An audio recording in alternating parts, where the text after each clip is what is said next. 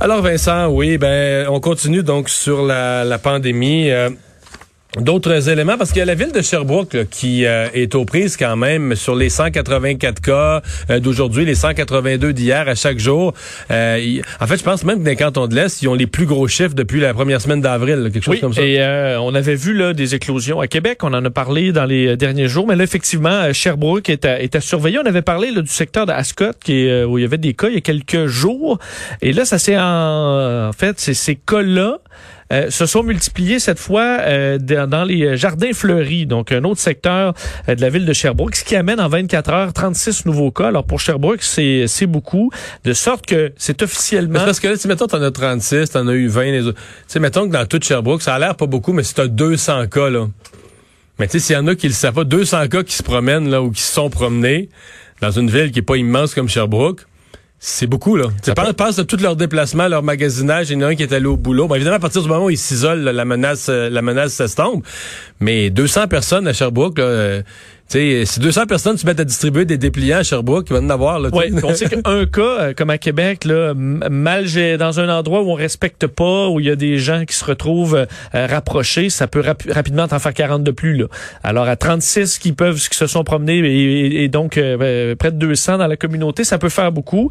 de sorte qu'on va lancer une campagne d'appel automatisé dans la ville pour inviter les gens à aller se faire dépister le plus rapidement possible. C'est considéré comme une zone rouge. Là, les deux secteurs, c'est sous surveillance le maire de Sherbrooke aujourd'hui, Steve Lucier, qui a indiqué qu'il allait avoir plus de présence policière aussi pour surveiller les rassemblements pendant le long week-end, pour sensibiliser les gens le plus possible. On le disait là, à la fois François Legault, Christian Dubé rappelait qu'il fallait être vigilant pendant le long week-end. On veut surtout pas revenir à ce qu'on a vécu. C'est ce que le maire de Sherbrooke euh, a dit. Il y a eu des cas également au cégep de Sherbrooke, trois cas euh, qui ne sont pas liés entre eux. On n'a pas terminé euh, l'enquête épidémiologique, mais on a poursuivi quand même les, les, les, les cours mais on restera très vigilant dans ce dans ce secteur-là pendant les prochains jours. Puis avec euh, Julie tout à l'heure, on mentionnait la France, là, euh, ça, ça, va pas du tout là. Presque 9000 cas, ce qu'il y a de plus rassurant. Mais ça 9000 cas, euh, corrige-moi, il y avait je pense que leur sommet du mois d'avril, c'était 7200 ou 7600. C'est entre 7 et 8000 de mémoire, le, pic. Donc, on est vraiment là, on a dépassé une journée où on dépasse tout ce qui a été vu au printemps. Record depuis le début de l'épidémie. Il faut dire, par contre, qu'on fait des records de tests aussi. Des tests en France, on en fait énormément. On en a fait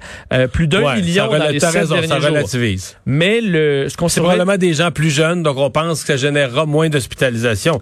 Il reste que là, c'est la loi des grands nombres. À un moment donné, si t'en as 9 000, 10 000, 12 000, tu vas finir par en avoir hospitalisé en nombre. Il y a quand même 53 nouveaux foyers détectés, donc c'est beaucoup. Euh, ce qu'on surveille aussi, qui donne souvent un bon, euh, bon un reflet, là, c'est le taux de positivité qui augmente mais tranquillement. on était à 4,3 mercredi, 4,4 hier, 4,5 aujourd'hui. Donc ça monte. Ça, c'est le pourcentage de ceux qui se font tester qui reviennent qui ont une réponse positive. Donc évidemment, ça, ça, ça influence, ça change pas avec le nombre de tests. Alors ça, c'est quand même en légère hausse, mais évidemment, la semaine dernière, le sommet, c'était 7000, on était à presque 9000. Avant ça, c'était plus autour de 3. Alors il y a une montée quand même importante mais il y a un mois, c'était 200-300 par jour. Oui, on était dans les centaines. Alors, euh, est-ce que ça va se traduire? On voit dans les hôpitaux quand même que ça augmente aussi. Euh, et euh, donc le bilan qui, qui continue d'inquiéter. En France, dans d'autres pays d'Europe aussi, on voyait à Madrid, le système de santé commence à être également sous tension. Donc, euh, on a l'impression de revenir en arrière dans certains pays d'Europe, malheureusement. Euh, Parle-moi de Éric Salvaille. Euh, donc, euh, c'était... Euh, bon, ça peut paraître procédural pour le commun des mortels, mais moi, pour avoir parlé à quelques criminalistes, ils m'ont tous dit c'est majeur. C'est peut-être déterminant sur l'issue du procès qui était décidé aujourd'hui. Oui, parce qu'Éric Salvaille était de retour en cours à Montréal et un juge qui devait statuer sur l'admissibilité de certains témoignages. selon, donc, la, la couronne qui réclame une contre-preuve pour faire admettre des témoignages de trois ex-collègues de Salvaille qui affirme avoir été agressé lorsqu'il travaillait avec lui. En fait, la couronne veut mettre de l'avant euh, l'analyse de sa réputation parce qu'on sait que c'est Eric Salvaille lui-même qui avait, euh, dans, lors de sa défense... À la toute fin, hein. des experts m'ont dit, écoute, là probablement que son, son avocat, l'avocat d'Éric Salvaille, devait se dire bon ben on a eu ça a bien été le procès, on a des chances de gagner, ça s'est bien passé l'interrogatoire, le contre-interrogatoire, c'était presque fini quand Éric Salvaille a dit cette phrase, ah, les gens qui me connaissent savent bien que je ferai jamais tatati tatata. Et là, son avocat a dû devenir blême un peu. Oui, parce que là, tu amènes une toute nouvelle histoire. C'est que là, tu c'est plus la même défense. Et là, tu te dis, ben moi, c'est c'est la défense de réputation. Là. Quand tu quand affirmes les gens qui me connaissent savent bien que, là, peu importe, c'est que là, oups, ça c'est plus le, c'est comme un nouveau fait que t'amènes, ce qui, a, ce qui a fait dire à la couronne, wow, wow, wow, là, les gens qui me connaissent savent bien que, là, ça, là, tu viens d'ouvrir une porte pour aller vérifier ça, là. Est-ce que c'est vrai? on va aller interroger des gens qui le connaissent pour savoir est-ce que c'est vraiment euh, un homme de, de, de, de bonnes mœurs. Puis, euh, est-ce qu'au bureau, il se comportait toujours de façon adéquate, Éric Salvaire? Exemplaire. On peut penser qu'il peut y avoir des gens euh, qui ont des, des, des, histoires qui pourraient, disons, entrer en conflit avec cette histoire de bonne réputation. C'est ce que veut faire donc entendre la couronne et ça a été accepté. Ce qu'on a su le, juste avant le début de l'émission. le juge a décidé donc d'accepter ces témoignages. Alors, il y aura trois personnes qui vont aller témoigner comme quoi ils ont été agressés par Salvaille lorsqu'il travaillait avec lui. Alors, question de euh, d'avoir une, autre version de cette réputation qu'aurait Éric Salvaille euh, dans son milieu. Maître Michel Massicotte, l'avocat de Salvaille, qui euh, lui s'opposait à ces témoignages-là. Et donc, c'est une défaite pour Sal Salvaille. Alors, on attend, on entendra ces témoignages. Salvaille qui fait face à des accusations d'agression sexuelle, harcèlement sexuel, séquestration, des crimes reprochés là, qui se seraient déroulés en 1993 à Montréal. Alors, ça pourrait être une journée difficile, celle du passage de ces témoins-là. Je pense que oui, parce qu'il y aura des, euh, des détails euh, intéressants. Alors, euh, ben, on parlait tout à l'heure de d'économie qui se replace alors qu'on a opéré le déconfinement. Les chiffres sur l'emploi au Québec, au Canada, aux États-Unis, évidemment, les chiffres, on dit les chiffres sur l'emploi sont bons parce que, tu sais, exemple au Québec, on est passé en un mois de 4% de chômage à 17. Fait que là, progressivement, euh, le 17 redescend, là, euh, marche d'escalier par marche d'escalier, moins vite que ça a, que ça a monté, mais on revient. Ça. On reprend les emplois perdus. Il faut prendre cette nouvelle-là avec un, important grain de sel, mais comme ça montre qu'un retour tranquillement euh, vers un bon, vers l'emploi pour plusieurs personnes qui ont perdu leur emploi pendant la pandémie. Le taux de chômage au Québec a reculé donc en août de presque 1% 0,8 points de pourcentage pour s'établir à 8,7. On se rappelle, rappeler effectivement, là, on était presque au plein emploi, alors qu'on a dépassé euh, les, les, 14 euh, enfin, on était à 13,7 là, en, en, mai.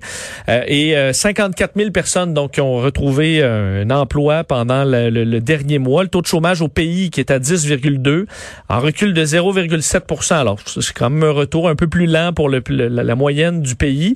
on dit aussi quand même, ça c'est intéressant, l'Institut du Québec qui indique que près de 77% des emplois perdus depuis le début de la crise ont été récupérés.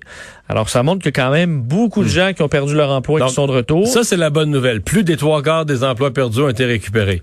La mauvaise nouvelle, parce que j'ai parlé ce matin aux gens de l'Institut du Québec, la mauvaise nouvelle, c'est que ben, c'est comme n'importe quoi, là, tu sais... Euh, si tu casses de la vitre puis tu ramasses, tu ramasses les plus gros morceaux en, partant, avec ça part. Tu sais, ça commence. Tu casses un verre, là, tu ramasses.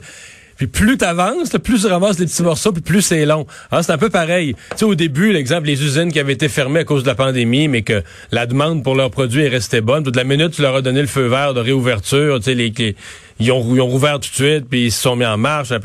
Mais tu sais, des restaurants, des, tu sais, le serveur d'un restaurant qui marchait à fond de train, où il y avait huit serveurs. Euh, là, il a peut-être ouvert avec deux serveurs à temps partiel, puis ça roule pas. Fait que les six autres, là, leur emploi, là, ce qui va euh, euh, s'il revient, leur emploi, c'est lentement. C'est peut-être pas ceux qui vont tous revenir.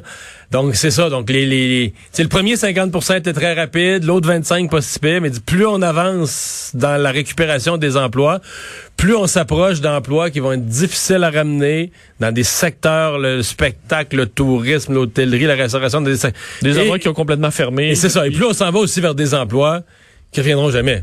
Donc, il faut carrément que tu espères que ces gens-là, euh, que d'autres emplois dans d'autres secteurs soient créés, puis que ces gens-là, ils les comblés. Euh, François Legault était quand même euh, positif aujourd'hui dans son point de presse, comme quoi le Québec continue de s'en tirer mieux que le reste du Canada. faut dire qu'il avait plus goûté aussi. Là.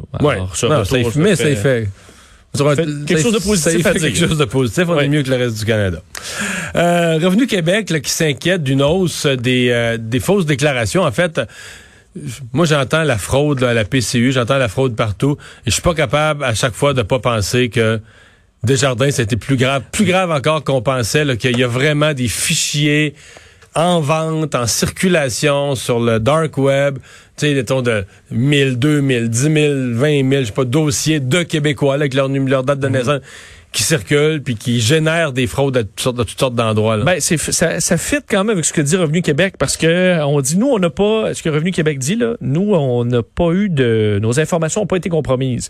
Alors ça vient d'informations euh, récupérées ailleurs. Alors effectivement, est-ce que c'est eux peuvent pas blâmer, euh... ne peuvent pas pointer un endroit, mais, ce qu'ils disent, c'est nous, on n'a on pas été victime de fraude. Alors ça vient pas de chez nous, euh, mais ça amène une vague de fausses déclarations. En fait, le nombre de fausses déclarations aurait vraiment grimpé là euh, dans les euh, dans les derniers mois. Faut dire là, vous dites déclaration, ça remonte à longtemps, mais pas si longtemps parce qu'on avait repoussé jusqu'en juin. Là, on se souvient la, la, date limite pour faire sa déclaration de revenus. Alors ça amène bon beaucoup de problèmes. On en a découvert plusieurs. Les avis de cotisation de ces citoyens touchés ont été invalidés. On mentionne qu'on a resserré les mesures de sécurité pour les dossiers de potentielles victimes euh, et euh, qu'on fait affaire avec le Centre gouvernemental de cyberdéfense. Alors, on essaie de faire le maximum, mais il y a des cas, ça amène, ça amène une demande là, à ce qu'on soit très vigilant sur euh, nos, nos, dossiers. D'ailleurs, Revenu Québec qui, qui demande d'être vigilant aussi sur les messages automatisés. Il y en a plusieurs de gens qui se font passer par, pour Revenu Québec, pour des agences gouvernementales. Et ça, ils l'ont dit un million de fois, là. Oui. Revenu Québec ne vous, enverra jamais un courriel vous demandant des numéros de compte, des, mots de passe. Jamais, Revenu Canada non plus, l'Agence de revenus du Canada, ces grands organismes gouvernementaux ne vous écriront pas pour vous demander toutes sortes de renseignements très très précieux. Là. Donc, quand vous recevez un courriel où vous avez l'impression qu'un ministère du revenu quelconque vous demande votre, numéro de compte de banque, vous l'ouvrez même pas. pas Texto aussi, là, on dit texto, jamais utilisé. Alors, à éviter. De toute façon, vous avez généralement accès à votre propre compte, rendez-vous sur votre compte vous-même. S'il y a une alerte, quelque chose, ça va apparaître là. Euh, ou appeler au numéro de Revenu Québec. parce que c'est toi qui appelle, qui compose le numéro. Le bon numéro, il n'y aura pas de problème. Là. Alors, euh, c'est la bonne façon de faire. Si jamais vous avez une inquiétude, euh, faites vous-même. Je ne vais pas faire vos recherches, là, mais allez vous-même sur le site ou sur ou appelez vous-même et vous pourrez avoir être certain de ne pas faire affaire avec un fraudeur.